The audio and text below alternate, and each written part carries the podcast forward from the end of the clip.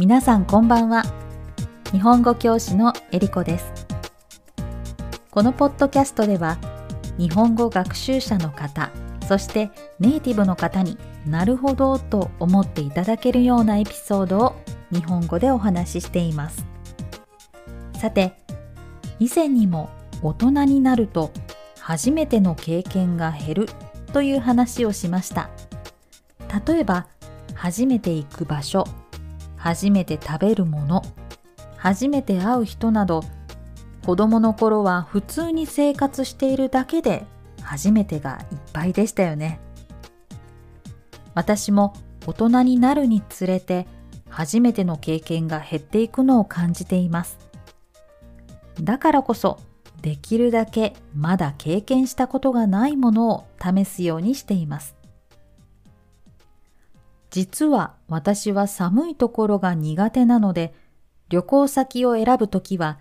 できるだけ私が育った町よりも暖かいところを選ぶようにしています。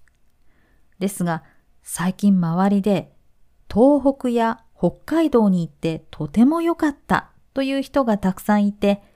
今なら東北や北海道も暖かくて快適かもしれないと思って早速初めての北海道旅行を計画しました。北海道は日本の最北端、つまり一番北にあり、冬には雪が積もります。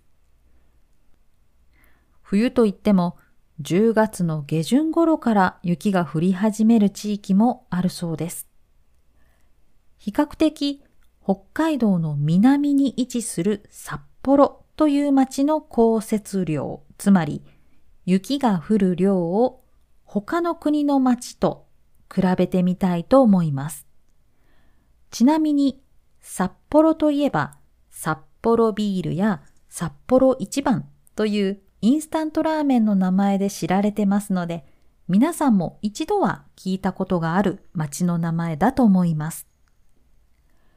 札幌で一冬の降雪量は平均で4メートル79センチだそうです。ロシアのサンクトペテルブルクは2メートル97センチ。カナダのモントリオールが2メートル15センチ。ドイツのミュンヘンで1メートルだそうです。ということは札幌ではミュンヘンの約5倍の雪が降るということなんですね。もちろん北海道はとても大きいので札幌より北の方ではもっと雪が降ることが予想できます。北海道は広くて多くの観光地が点在しています。点在するというのはあちこちに散らばって存在していることです。私にとっては初めての北海道ですからどこに行こうかなと考えていたんですがよくドラマなどで出てくるところにしようと思いました。そして今回は神戸と同じように海と山、そして港と運河がある小樽に行くことにしました。ちなみにこのポッドキャストの第72回、ドラマとナポリタンでもお話ししたネットフリックスのドラマ、ファーストラブ初恋にも小樽でのシーンがたくさん出てきます。登場人物が行った市場や運河、喫茶店に私も行きました。インスタグラムでいくつか写真を載せてますので、ドラマを見ていたら同じ場所だとわかる人がいるかもしれませんね。皆さんはドラマ、映画、アニメで舞台になった街に行ったことがありますか？今回特にドラマのロケ地に行くことが目的ではなかったんですが、後で調べてみると思った以上にロケ地に行っていました。ロケ地というのは映画、テレビ番組などのために屋外で撮影を行う場所です。ロケはロケーションを短くした言葉です。ロケ地をいくつか訪れる旅行のことをロケ地巡りと言います。私はロケ地巡りをしたことはないんですが、偶然用事があって行った場所で、ここはロケ地だから写真を撮りたいと聞かれたことが何回かあります。例えば、アニメ映画、君の名はに出てくる東京の菅神社の近くにある階段です。あのアニメ映画はとても人気だったので、たくさんの人が写真を撮るために訪れていました。さて、初めての北海道ということで、ワクワクしながら神戸空港を飛び立って、約1時間50分で新千歳空港に降り立ちました。そして空港から1時間20分ほど電車に乗ったのですが、途中から電車が海沿いギリギリのところを走るんです。それがまるで海の上を走っているように感じさせます。ギリギリというのは限度いっぱいでそれ以上時間や空間の余裕がないことです。小樽駅に着くとなんとなく空気が違います。とにかく空気がきれいで美味しいし、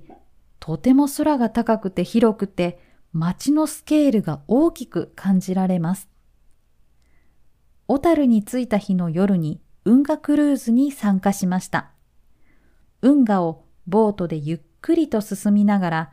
小樽の歴史や小樽港に停泊している船、そして古い倉庫や工場などの建造物の説明を聞きました。停泊するというのは、船が怒りを下ろして停止することです。怒りというのは船が動かないようにするために海の底に沈める重いものです。カタカナでアンカーということもあります。運河クルーズのお姉さんが説明してくれた小樽の歴史を簡単にまとめると、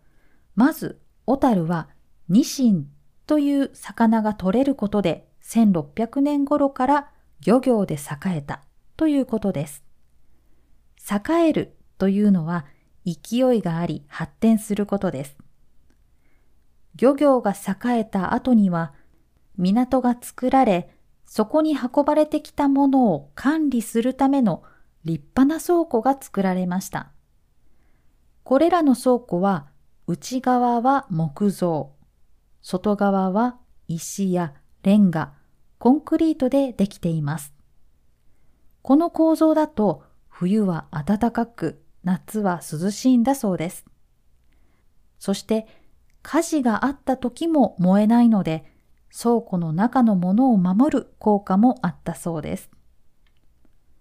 他の港で見る倉庫とは見た目が全然違い、昔にタイムスリップしたような気分になります。その後、多くのものを運ぶために運河が作られ、小樽はさらに発展しました。1870年から1940年頃までは経済都市として一番多い時で25の銀行があったそうです。銀行だった建物は今もレストランやカフェ、美術館として利用されています。今回はたった2泊3日の旅で、小樽で見たいものを全部見られなかったので、次回はロープウェイを使って山の上から夜景を見たり、いろいろな博物館や水族館に行ってみたいです。小樽水族館では、飼育員さんの言うことを聞かないペンギンのショーが人気だそうです。言うことを聞くというのは、素直に従うことです。ですから、ペンギンたちが言うことを聞かないというのは、飼育員さんの指示に素直に従わないということです。私もこのコメディのようなペンギンショーを YouTube で見たんですが、とても可愛かったですよ。飼育員さんが何々をしましょうとペンギンに声をかけても、ペンギンたちは自由に別のことをしたり、他の場所に移動したり、部屋に帰ってしまったりするんです。でも、この一生懸命な飼育員さんと気まぐれなペンギンたちのやりとりが人気の理由のようです。気まぐれというのは2つ意味があって、1つ目はその時の気分で行動すること。もう一つの意味は気分が変わりやすくて予測できないことです。さて、小樽旅の2日目は朝から